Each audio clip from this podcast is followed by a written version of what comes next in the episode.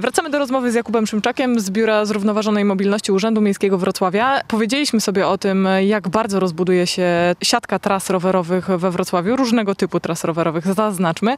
Natomiast e, proszę powiedzieć, dlaczego te ścieżki rowerowe są tak naprawdę ważne z perspektywy rozwoju tej aktywności rowerowej w mieście? No bo Wrocław ku temu przecież dąży. Rower jest e, w centrum Wrocławia, jest bardzo dobrą alternatywą dla transportu samochodowego, indywidualnego.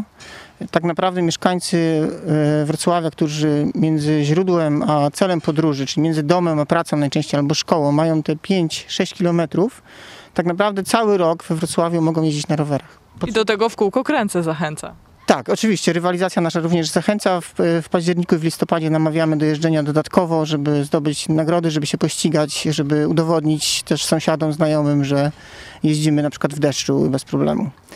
E, Natomiast, żeby, to, żeby tego dokonać, potrzebujemy tam, gdzie jest duże natężenie ruchu i wyższe prędkości, ponad 30 km na godzinę, potrzebujemy wydzielonej infrastruktury rowerowej, dedykowanej rowerzystom. Bez tego większość osób, które mogłyby wsiąść na rower, e, nie wsiądą na niego po prostu. Musimy wybudować tam infrastrukturę, która będzie bezpieczna, która będzie szybka, będzie alternatywą. Sama pamiętam e, takie czasy mniej więcej 10 lat temu we Wrocławiu, kiedy po prostu jak zaczynałam jeździć na rowerze po mieście, to e, decydowałam się na jazdę po chodniku i ryzyko e, otrzymania mandatu, bo zwyczajnie bałam się jeździć, czy to po Kostce, czy po ulicy Grabiszyńskiej, przy której wtedy, wtedy mieszkałam. No teraz już nie musimy mieć takich dylematów. Tak, to prawda. Większość tych miejsc, gdzie było niebezpiecznie, już mamy infrastrukturę, cały czas ją budujemy lub też planujemy. I rzeczywiście z naszych badań i obserwacji wynika, że e, rowerzyści wybierają ją. Już jeżeli ona została wbudowana, to rezygnują z chodnika w przeważającej większości i po prostu zjeżdżają na jezdnię albo na tą dedykowaną infrastrukturę rowerową, albo na pasy ruchu dla rowerów. Czerpiemy z zachodu inspirację.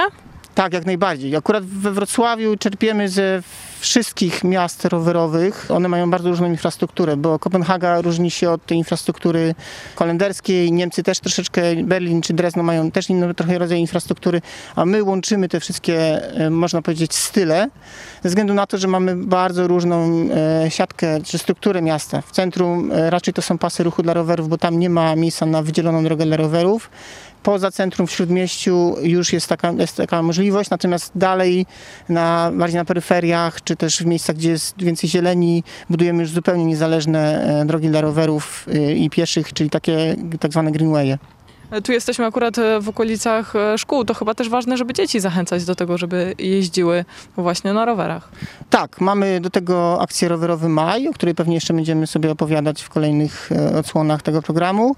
Natomiast ważne jest to, żeby w okolicach szkół, zwłaszcza w Śródmieściu, był po prostu ruch uspokojony, czyli szkoły powinny być w strefach 30, 30 i to też jest, to też robimy.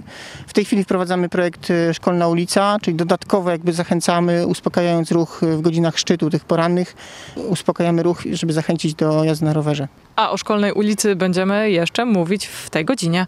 Jakub Szymczak z Biura Zrównoważonej Mobilności Urzędu Miejskiego Wrocławia był naszym gościem. Dziękuję bardzo. Dziękuję bardzo. No a my wracamy za moment.